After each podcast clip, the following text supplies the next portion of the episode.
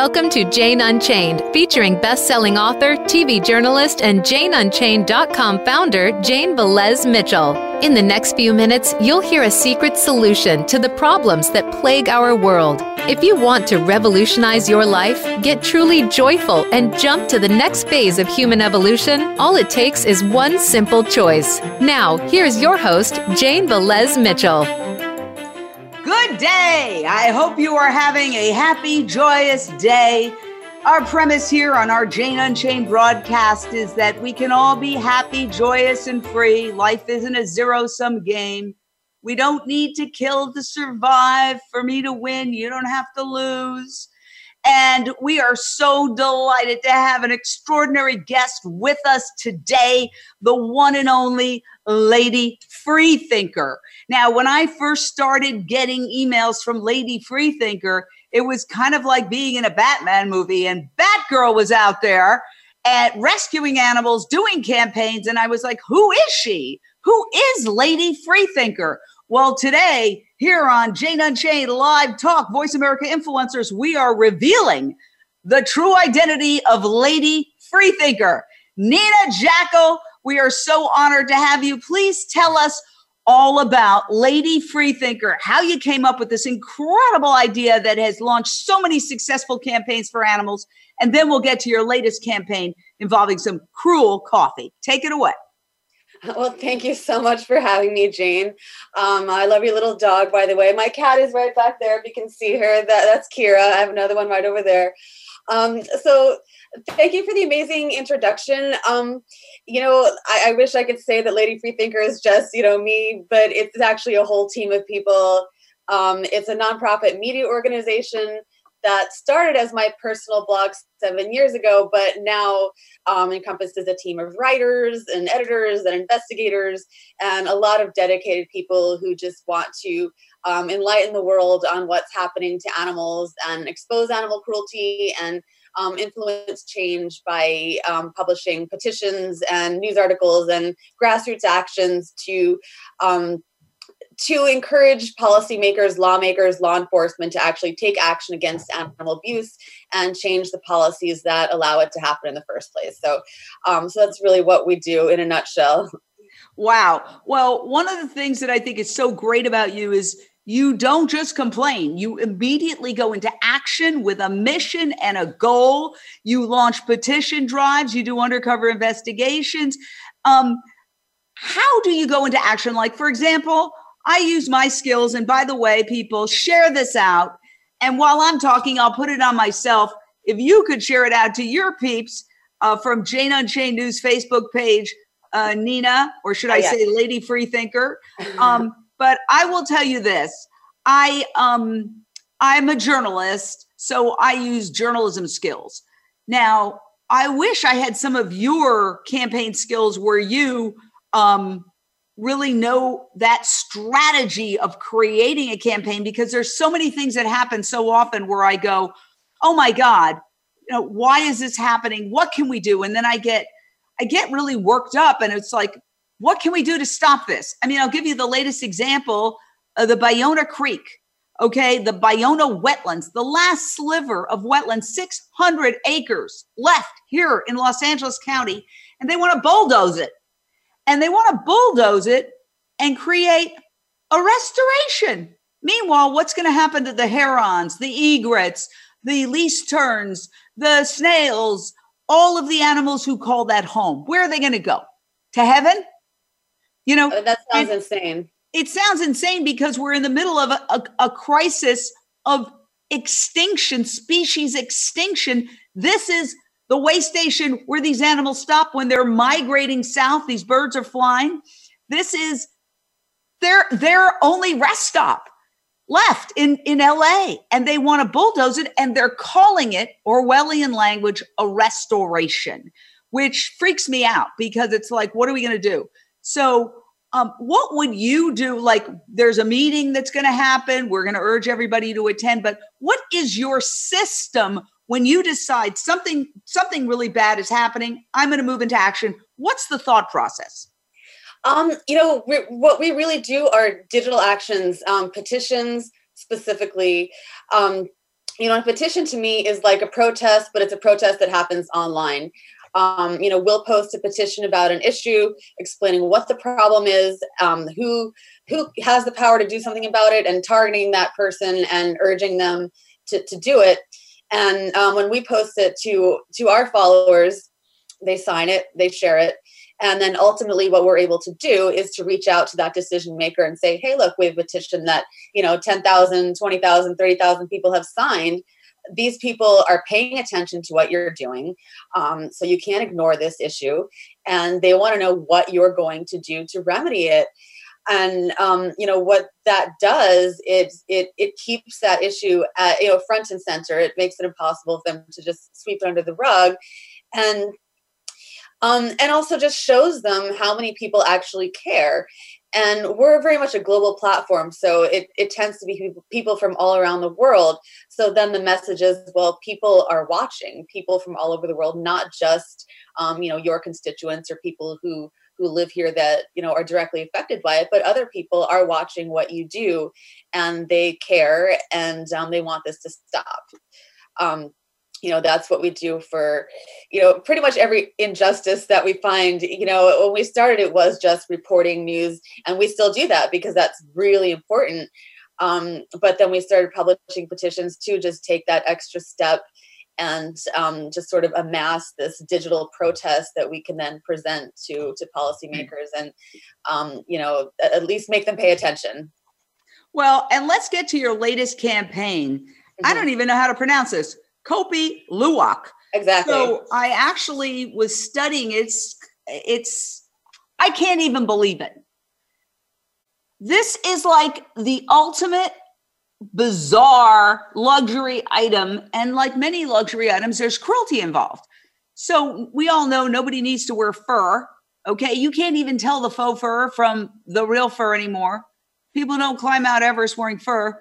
So this is another example of something that's almost like a totem like look what i can afford. And literally you're eating starts with an s ends with a t. Yeah do the math. Uh, can you tell us what's going on and how you stumbled upon this and what you're doing about this luxury coffee yeah, I mean, it, it is a little bit unthinkable that something that literally is poop is the most expensive coffee in the world, um, but it is.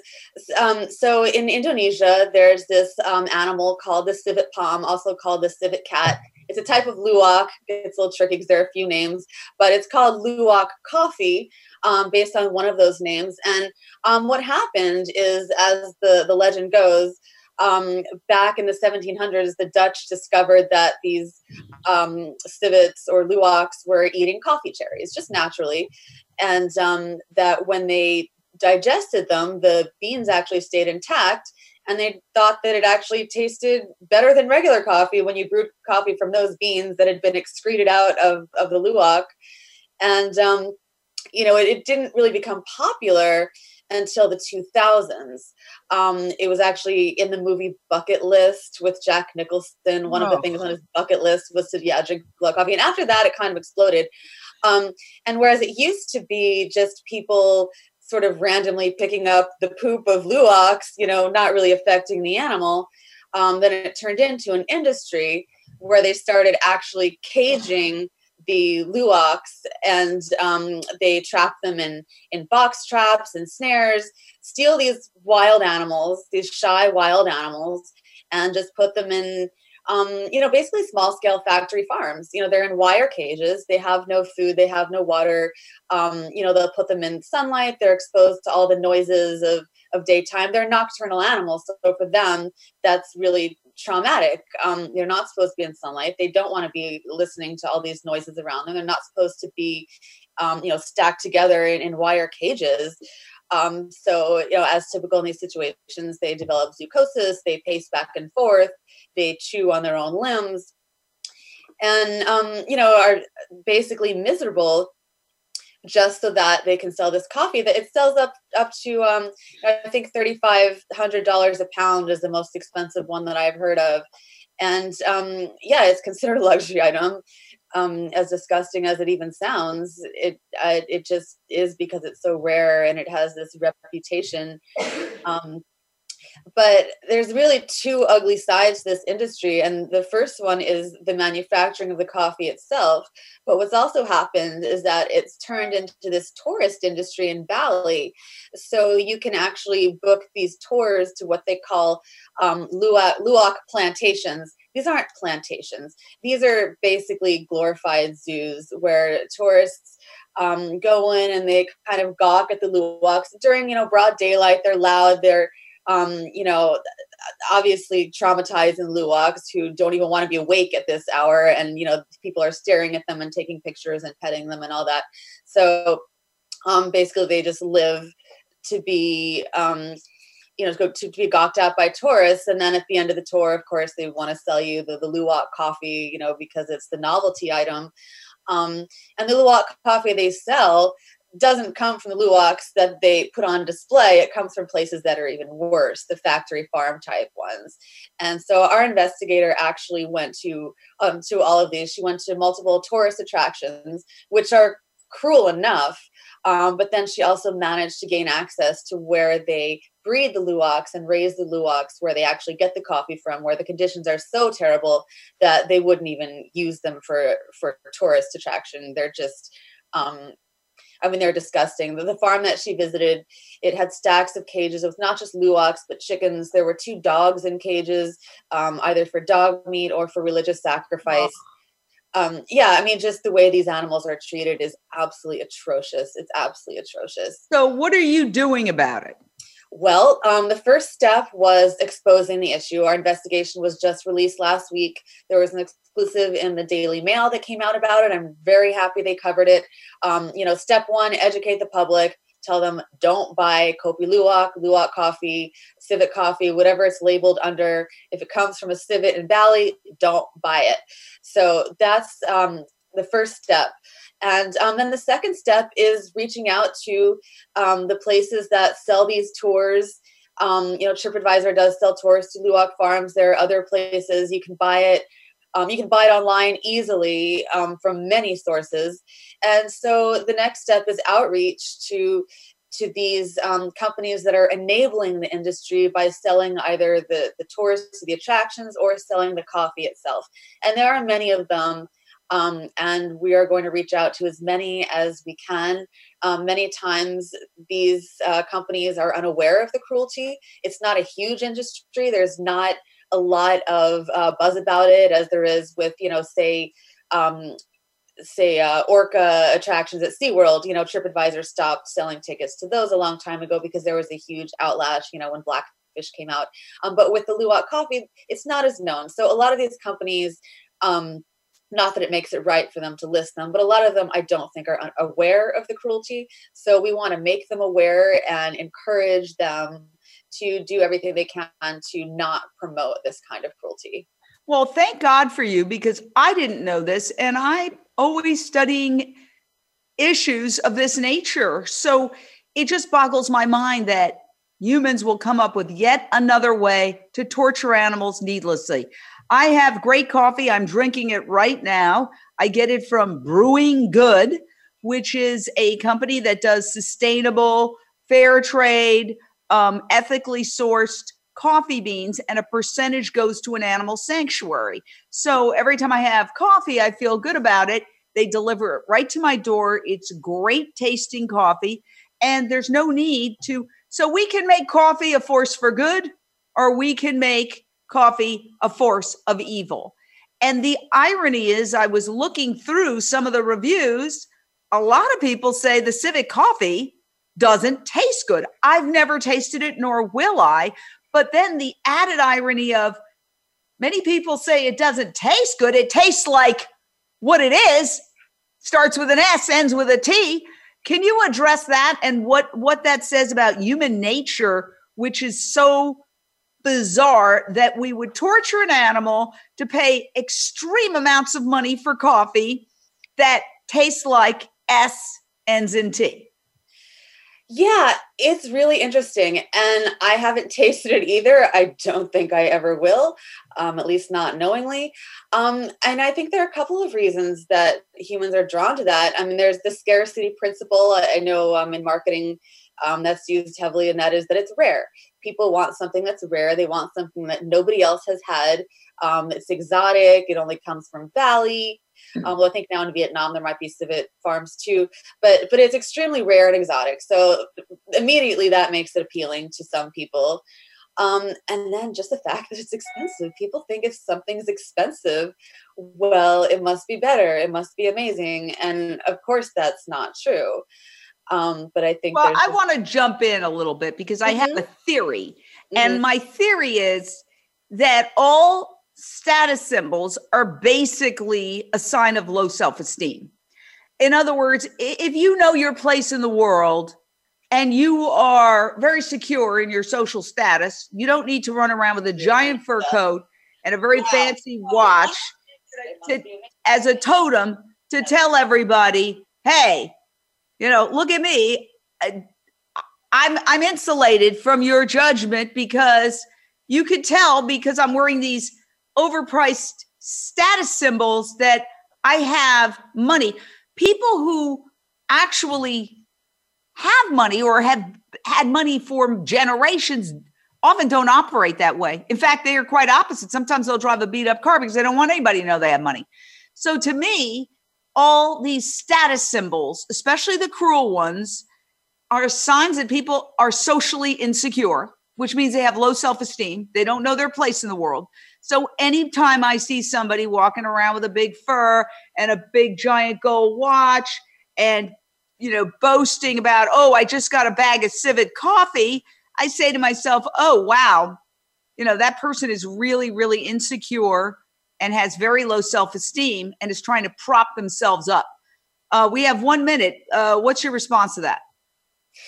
Uh, well, I I would agree with that, and um, I think that the people who need those things to make them feel better about themselves have something lacking in other places in their lives, and that they would feel much more fulfilled if they um, spent that on things that you know, like like we do, you know, trying to create some good in the world that makes an impact instead of just um, allows allows them to show off. Yeah. And so I think it's important for us to push that out because if people suddenly realize, wait a second, if I'm wearing this fur and walking around with a bag of civet coffee, that means I'm insecure and have low self esteem, then maybe they won't do it. You know, in other words, if if we expose the secret mentality behind all this overconsumption of luxury goods, um, then we will um, perhaps discourage people from doing that you know, it's kind of like society does change. It used to be that the leaders of industry all wore suits and ties and they had a certain look. And now the most powerful people walk around in t-shirts. They might be $500 t-shirts, but they're still t-shirts. You know, uh, the, the Zuckerbergs and the, the Google people, they're, they've changed the culture. So now you're more likely to be a captain of industry if you're walking around in a t-shirt than if you're wearing a suit. You know you might you're more likely to maybe be a security guard if you're wearing a suit. So uh, i think we can also change it and and basically what i'm saying is making this kind of purchases not cool. But if we can make it not cool and I, I do feel like you're very, very uh, much a part of that. So we're going to take a short break on Voice America Radio, but we're staying live on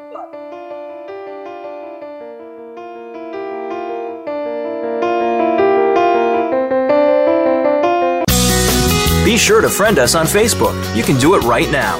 Visit facebook.com forward slash voice America or search for us at keyword voice America. Are you ready for provocative discussions with some of today's most powerful movers and shakers? Tune in to The Art of Significance, featuring Dan Clark, the modern day Napoleon Hill, who interviews the wealthiest, most successful celebrities and business leaders on the planet who are using their influence to change the world. From authors to entertainers, sports figures, educators to military leaders, Dan covers multiple topics. Tune in every Monday at noon Pacific, 3 p.m. Eastern on the Voice America Influencers channel. Tune in to the Tony D'Urso Show with key influencers for entertaining and thought provoking weekly discussions with some of the top stars in their fields. From business, sports, and science to entertainment, music, and literature, Tony's guests share their success and give their wisdom. If you're looking to manifest your vision and see how others have done so, be sure to listen to the Tony D'Urso Show every Friday at 2 p.m. Pacific Time, 5 p.m. Eastern Time on the Voice America Influencers channel. The Voice America Talk Radio Network is on Instagram. Make sure you follow us and comment on our pictures from behind the scenes at our radio shows, live events, and around the network. We want to see what you have to share as well. Check us out on Instagram at Voice America Talk Radio. We don't follow, we lead. Join us, the Voice America Influencers Channel.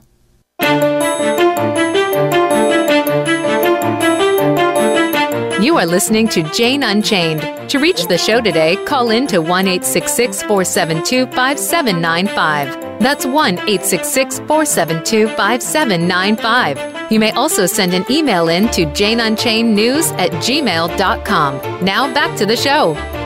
All right, we're getting a lot of comments on Facebook. Yes, you want to know. Miriam came in late. Who's the speaker? Lady Freethinker. We are revealing her identity today here on Jane Unchained uh, Live Talk. Uh, I often I get your emails all the time, and I always look at them, and I was wow, how many campaigns? Right now, you're doing the Kopi Luwak. Don't buy that coffee because it's animal torture is involved. You're trying to send a message to the tour groups. Don't do those tours. How is that going, by the way? Are you getting a response from some of the big companies? Like for example the trip advisors of the world and they are invited on jane unchained anytime. I'd love to talk to them and dialogue with them about this. Um, what's what's the feedback been and how many people have signed etc um, well this is a brand new campaign um, so it's only a few days old. Um, i think our signature count right now is about 20000 on the petition. Um, so it's a strong start and um, it, it generally takes a while to get feedback. Especially the larger the corporation, um, the, the, longer it takes to really get a dialogue going. Um, you know, we did something similar um, with Facebook uh, a while back, and um, actually that did result in a dialogue with them, which which was excellent. Um, you know, until we did a petition and um, and got media exposure, it was you know virtually impossible to to open that dialogue. But but I do think that once things become public and these corporations start to see that people care and that people want to see the cruelty stop, then they do respond.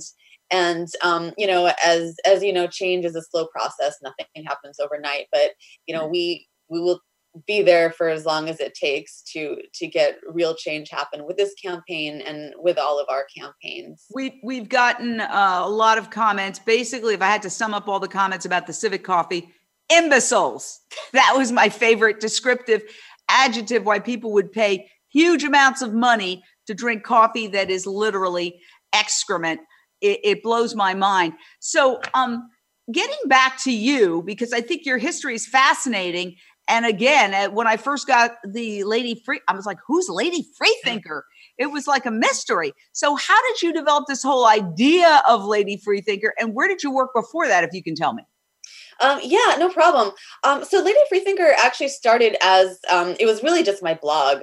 Um, you know, I, I, was a journalist. Um, I wasn't a broadcast journalist like you, but I was a writer, and so I really wanted a forum where I could write about the things that I cared about, which you know are mainly animals and animal rights um, and other sort of ethical issues.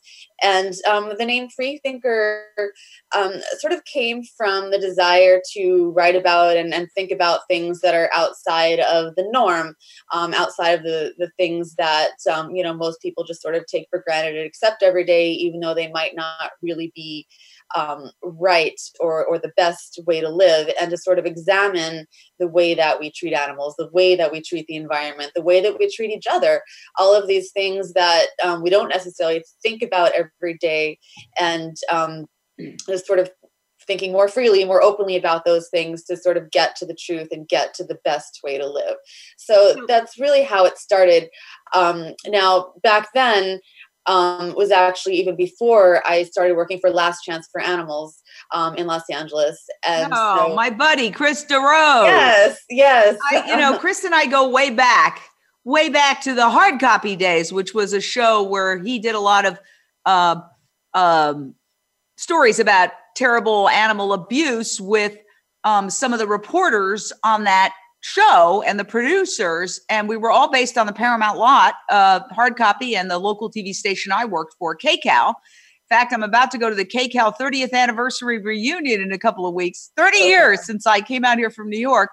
But um, Chris DeRose is amazing. He's a handsome former soap star who just decided to uh, get into animal rights, and uh, he's uh, don't mess with Chris. I'll tell you that much definitely don't mess with Chris. And um, you know, during my time there, I uh, was hired as a writer because I was a journalist at that time. But then, um, as I worked there, I became the campaign director and got more more involved in campaigns. And um, he was a tremendous influence on on me and on Lady Freethinker. You know, even though he's this kind of macho, masculine man, and Lady Freethinker obviously is a little more female. It, you know, it doesn't matter. Um, just that drive, that vigor, that passion, that uh, determination to to seek justice for animals um, really, really inspired me. And um, I have to say that he was and is, you know, absolutely fearless in in exposing animal cruelty and, and fearless in speaking out his ideas and speaking out for what he thinks is right. And um, you know, I I try and try and be like that as much as I can too. Well, what's next for Lady Freethinker? I know you have fundraisers because how do you how do you function? Like people used to ask me, how are you going to monetize this? I said, well, how did they monetize the Underground Railroad? And then they would look at me like I was crazy and walk away. The truth is, I started a nonprofit because it was a money pit. And I said, well, if it's a money pit, let's make it a nonprofit. And so we do fundraisers and we raise money for all sorts of special projects. We've done documentaries. We have something also very exciting happening uh, now, which we're going to be able to announce uh, in maybe even a couple of hours. Um, and um, so that's how we operate. We just raise funds. There's no there there. Uh, there's no attempts to monetize anything. I mean, I'm one of these people. I've always bargained the wrong way anyway. In fact, once I was at a, I was at a uh, uh, in Mexico at a one of those bazaars. It was really wonderful, and I was trying my Spanish out, and I was bargaining, and the woman said, "No, senora, no, senorita." She's like, "You're going the wrong way. You're you're bargaining up. You got to bargain down." She scolded me. so anyway, that's my story. What's your story? Well, when it first started, um, yeah, it was absolutely money pit. I expected it to be. I self-funded for the first, um, let's see, five years. Um, much to my amazement, after five years, it actually started growing to the point where um, our audience was large and we were getting a lot of small donations from people who just appreciated what we were doing and, and wanted to pitch in to help animals. And um, since then, we've actually um, we've been growing significantly. I'm extremely fortunate, knock on wood. Um, you know, it, it, continues this way, but um, we have some extremely generous and supportive donors who really care about what happens to animals and really want to help get the message out um, support that we the work that we do exposing it support the petitions um, support the direct aid that we also give to on the ground rescuers and um, yeah so it's really just small donations from dedicated readers and we've got a caller sarah from beverly hills on the line sarah your question or thought Hey, um, thank you, Lady Freethinker. Thank you, Nina. I really, I appreciate you so much. I get your emails and I love what you do, and thank you so much for bringing these uh, issues to our awareness. I do want to ask you about Saturday. I believe that there is a fundraiser, like a basketball game. I wanted to see if you could talk about that and tell the viewers. Yeah, absolutely. Uh, thank you. Uh, thank you so much for reading and for participating. Um, you know, we only exist exist because people like you read and take part in in our articles and petitions. So thank you for that. And yes, um, on Saturday, Lady Freethinker will be uh, the nonprofit of the game at the Clippers game, uh, wow. uh, Clippers versus Kings at uh, yeah at, at the Staples Center. Um, we do still have some tickets available. Um, so we would love for um, you know everyone to attend. Um, you can learn more about it on ladyfreethinker.org. There's a little graphic in the sidebar that says "Join us at the Clippers."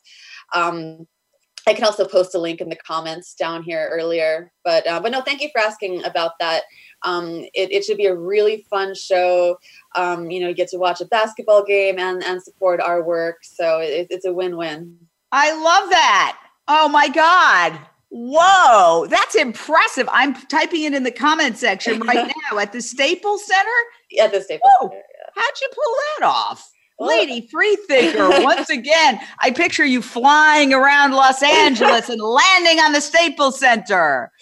Uh, okay, how did you pull that off? That's really amazing. Um, yeah, I mean, someone who worked there um, just knew of our work and actually approached us last year to do it. So we've been planning it for a while. Then, wow, yeah. wow, wow. So, you know, it's great. You think big. Now, you know, one of the things that um, I see is that we have a commonality. And one of the great things about the vegan movement is that we redefine um, how uh, what what what normally would be considered like competition.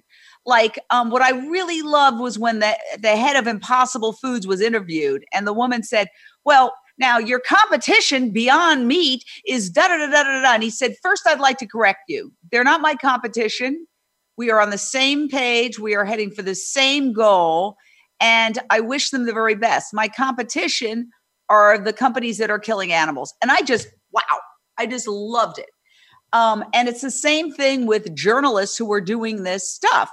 Um, you and I, in the in that other world where it's everything's a zero sum game, might be c- competitors of a certain degree, but we are helping each other because we are both sharing the exact same goal. Ditto for theirturn.net, run by Donny Moss, and Plant Based News, and Live Kindly, and The Dodo, and um, Veg News, obviously, one of the biggest and the list goes on and on and on. If I've missed anybody, my apologies. But the wonderful thing is that we have a whole different attitude. And honestly, not to say that we're, you know, up here, because I have many, many, many, many, many character defects. Um, but it's a nice attitude. And I think it comes from the whole point of life isn't a zero sum game. We're talking about evolution here with veganism if you don't have to kill to survive, it changes your mentality. Then for me to win, you don't have to lose. Um, for you to win, I don't have to lose. We're on the same team. Can you talk about that? Like, it feels like society is changing now, especially with Joaquin Phoenix, my hero, um, talking about animal rights at the bleeping Oscars yeah he's uh he's doing amazing work getting the word out. Um yeah his speech at the oscars then after the sag awards he went right to the pig save and um um at, at farmer john's for the the vigil. Um yeah he's doing a fantastic job but but as far as us all work, working together and, and not con- considering ourselves com- competitors um i think that's crucial for our mission to to thrive and to succeed um, and I think that even though we're doing somewhat similar things, we're all doing it in a different way. That's mm-hmm. you know how it is because we're all individual. And um, you know, yes, I've worked with Live Kindly. We've sort of swapped, you know, articles. Um, obviously, I love working with you.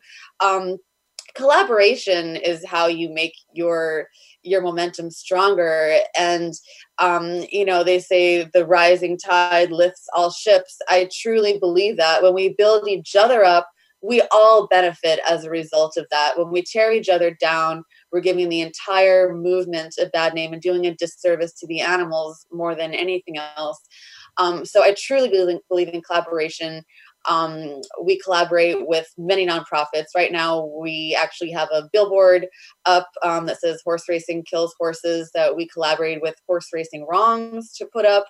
Um, we collaborate with a group in South Korea called Save Korean Dogs um, to help them um, do their fantastic work saving dogs from the dog meat trade. Um, we were a member of the uh, coalition to ban foie gras in New York, which was successful. And, um, you know, now, of course, they're working to get the fur ban. Um, you know, the great things that happen for animals happen because because of the work of many groups and whether those are journalists or other kind of advocacy groups or rescue groups um, the more that we work together the more that we actually accomplish. And i mean my number one goal is to accomplish things not just get the get the recognition for it but to actually get it done. I say the same thing. After 40 years in the news business i want to be sitting on the beach reading a trashy novel and eating vegan bonbons. I mean we're doing this because uh, it has to be done and it seems like there's a new challenge every day. When I woke up and I saw that they want to trash the Ballona wetlands, um, my heart broke. My heart broke. And then when I saw that they were calling it a restoration, I mean, 600 acres, you're going to put almost 10 miles of bike paths and hiking trails in 600 acres. Do the math. Where are the animals going to go? I mean, even on the face of it. And the fact is that I live in the area. I bike all the time. You can bike from uh, whatever uh, Pacific Palisades to Manhattan Beach and beyond and back. There's a million bike trails. There's plenty of hiking paths. It doesn't add up. It doesn't make sense. So we had to move into action. So let me ask you this question: Why is it that your um, petitions are so successful? I know you have a secret sauce. How do you get so many people to sign them? Um, you know, I wish I could say there was some magic formula. It's just it's taken a long time um, of building up a, a, loyal audience that learns to expect that from us and wants to be involved.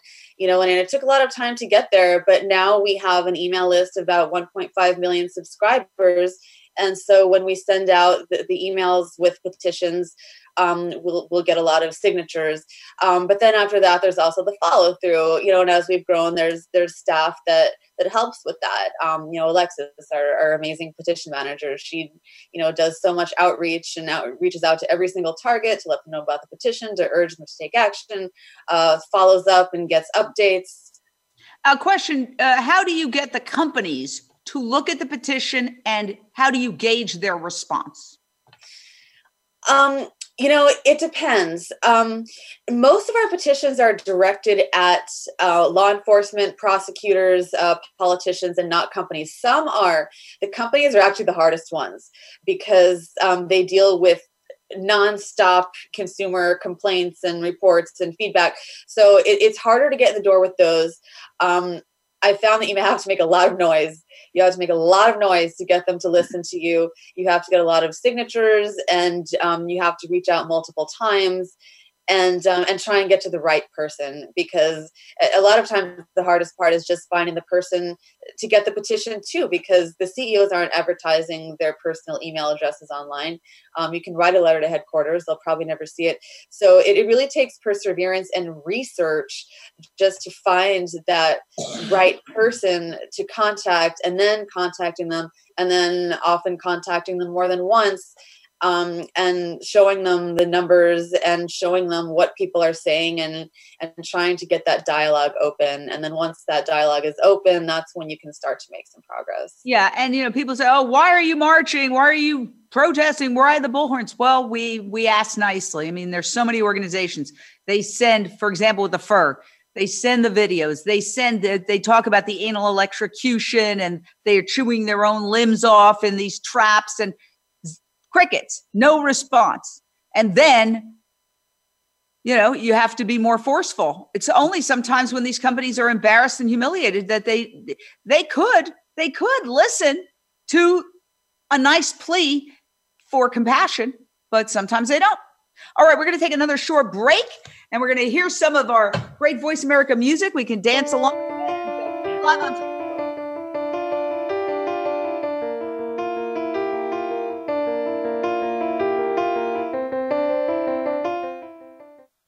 You don't have to stay linked to your desktop or laptop. Take Voice America on the go and listen anywhere. Get our mobile app for iPhone, Blackberry, or Android at the Apple iTunes App Store, Blackberry App World, or Android Market. Sustainable success is just around the corner. If you are an entrepreneur, business leader, or anybody looking for their next level of success, tune into Sustainable Success with host Chris Salem. Did you know that the path to success is a long path that started many years ago? The path you started on then determines what is happening now. Chris and his amazing guests in their field will help you navigate the path to sustainable success every Thursday at 12 noon Eastern Time and 9 a.m. Pacific on the Voice America Influencers channel. It's time to unlock some of the best kept secrets in health, wealth, and happiness. Are you ready to live your life to the fullest and hear insider tips from today's experts? Then tune in to the Forbes Factor with celebrity TV host and inspirational icon, Forbes Riley. She's a best selling author and TV fitness expert, and you know her from QVC and HSN. Now she brings her expert advice and guests to the Voice America Influencers channel. Tune in live every Wednesday at 11 a.m. Pacific Time and 2 p.m. Eastern Time for the Forbes Factor. We guarantee it will be the best hour of your week. We don't follow, we lead. Join us, the Voice America Influencers Channel.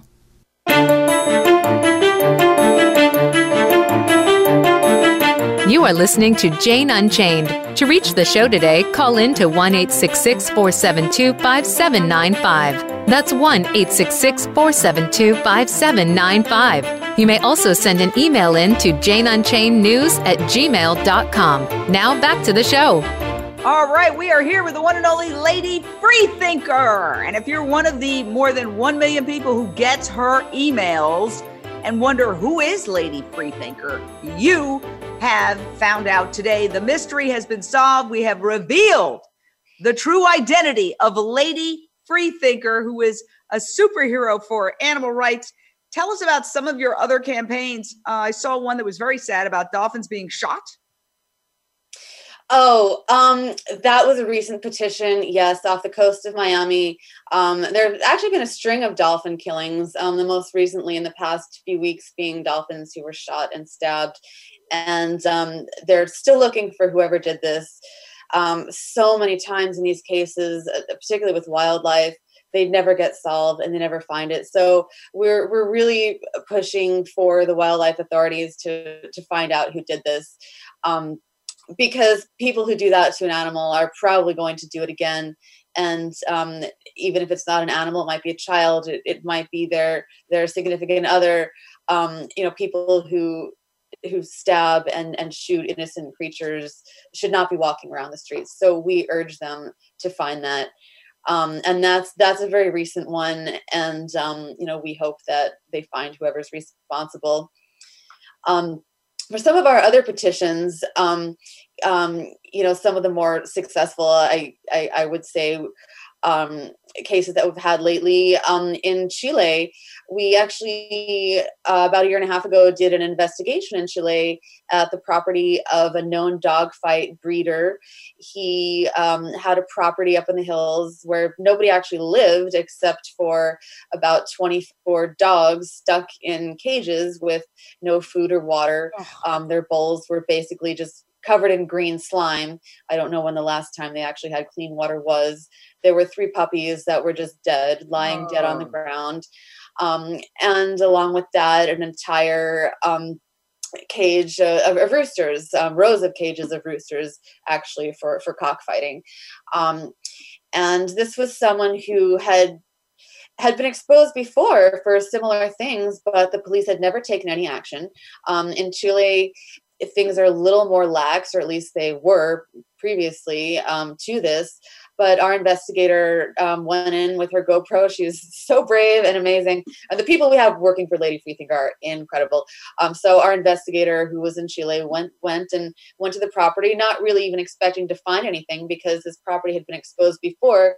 You think this guy would be smart enough not to keep dogs there anymore and to keep pushing his luck, but but there were 24 dogs um, and the dead puppies, and so she documented that and she went straight to the uh, police and filed a police report. They um, they seized all the dogs. Every single dog was rescued yes! from the property. Yeah, it was amazing. Um, all these volunteer groups came through and and picked up the dogs and, and cared for them and gave them fosters. Um, and now recently we finally had the sentencing in that case um, where we presented our petition of over 30,000 signatures. And um, what happened was the perpetrator got the strongest sentence in the history of the entire nation of Chile. Yeah um, it was amazing. It was amazing. And we were so happy to see that result. Um, you know they just recently strengthened their laws maybe the year before but no one had ever actually been sentenced under them yet. Um, and in this case uh, he got the maximum sentence the maximum sentence. So he's never allowed to have another animal for the rest of his life. And um, to me in these cases that's more important than jail. It's more important than a fine. It's not allowing these people to have animals so that they can continue to to abuse and to kill um, and, and to harm other animals.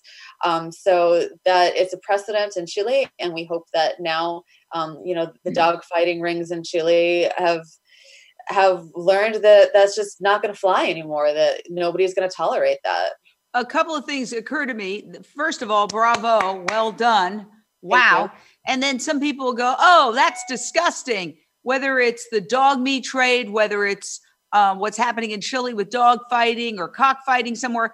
And then people here in the United States will get all high on their, well, no, I just caught myself about to say something which we're working on. We're, we're, we've launched a campaign to come up with compassionate alternatives to speciesist phrases. They'll get um, all superior and say, oh, those cultures. Guess what? We are so hideously cruel to pigs, to chickens, to turkeys, to goats, to lambs, and to horses. Um, it's unbelievable what we do to animals in the factory farm system, the concentrated animal feeding operations, the warehouses where we keep these animals.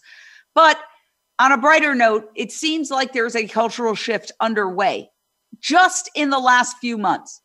I mean, it started with the Beyond Meat IPO. I feel like that's when I felt like a breakthrough.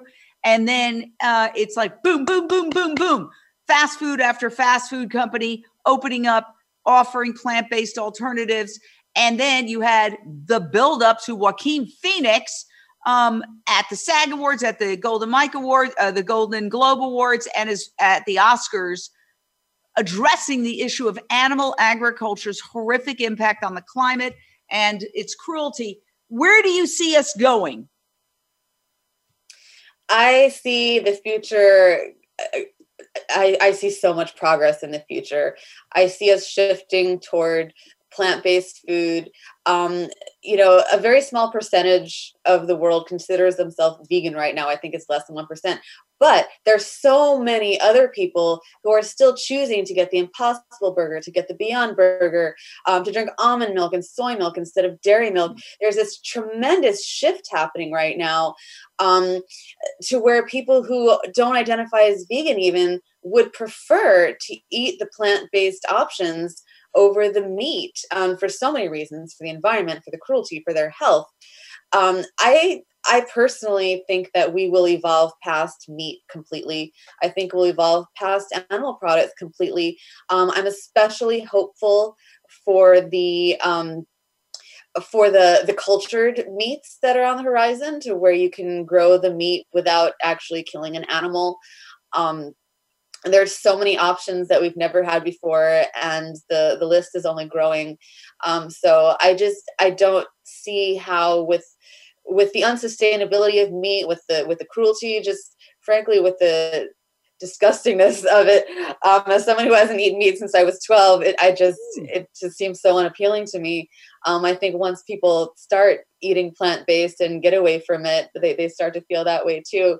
Um, I mean, I think the future is plant-based, pure and simple. And hmm. um, that's the only way that our planet is well, our planet will survive. It's the only way that we will survive is if we um, continue that switch toward plant based foods. So tell us your personal plant based journey. Yeah, well, um, when I was a child, I had a little dog named Peggy who I loved. She was my life. She looked like a little fox.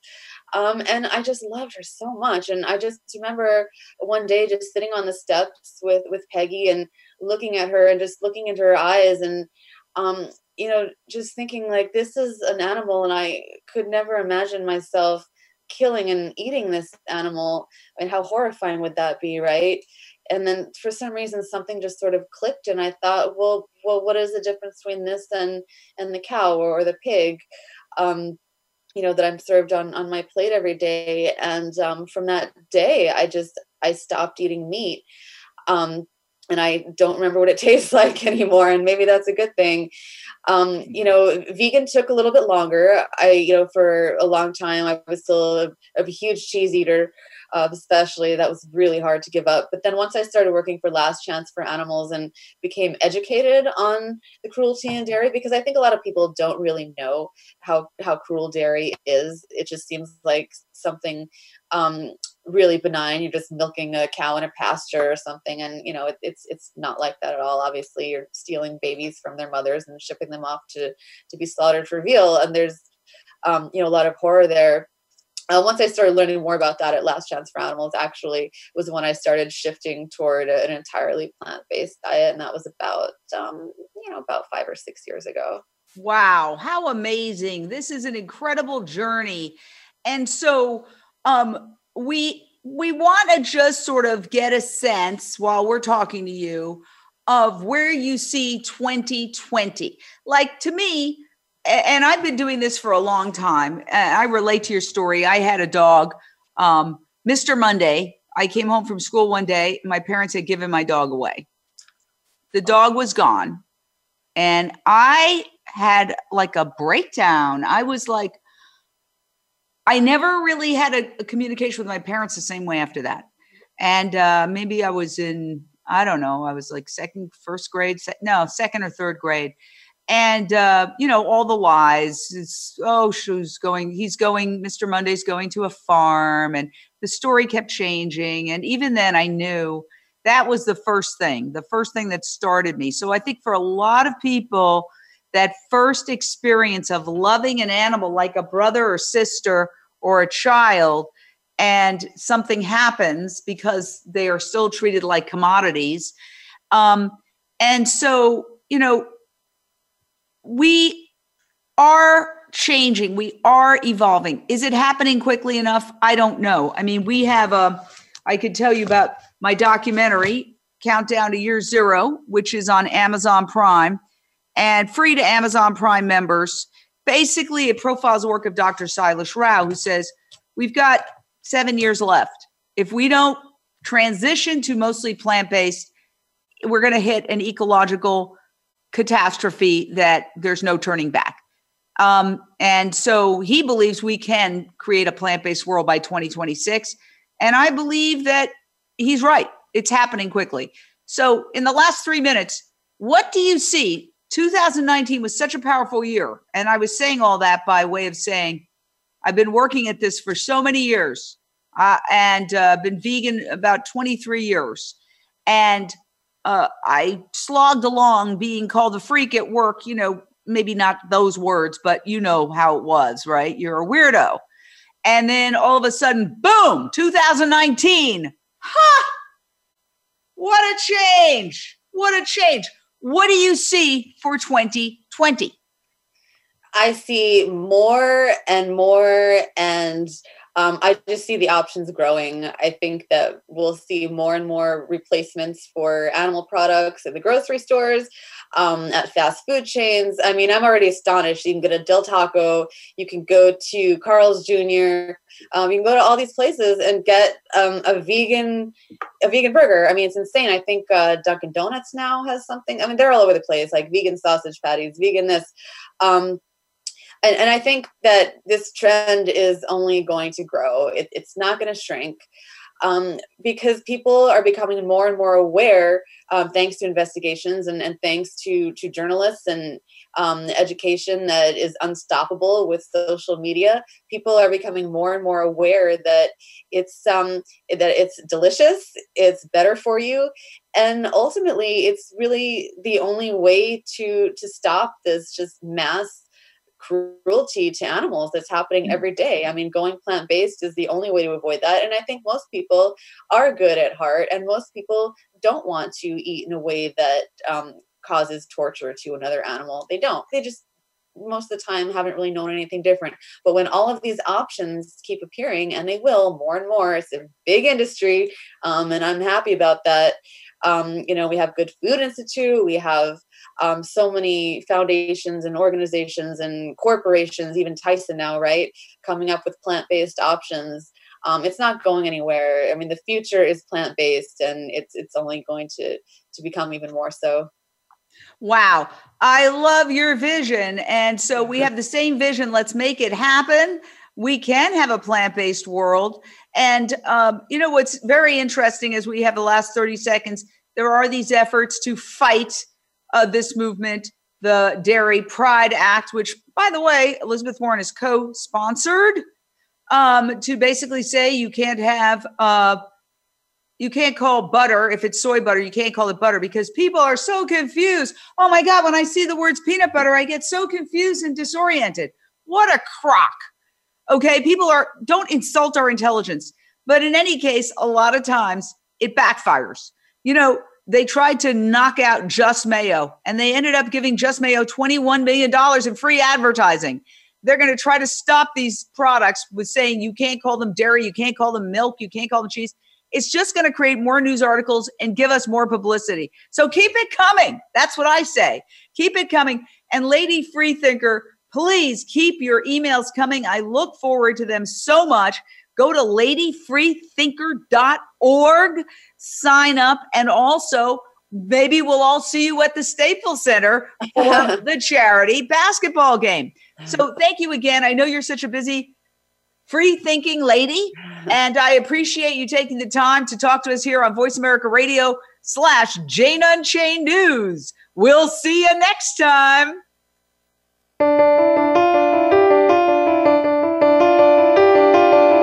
Thank you for tuning in to Jane Unchained. We hope you'll join Jane Velez Mitchell for the next edition of her program next Monday at 1 p.m. Eastern Time and 10 a.m. Pacific Time on the Voice America Influencers channel. Meanwhile, have a peaceful week.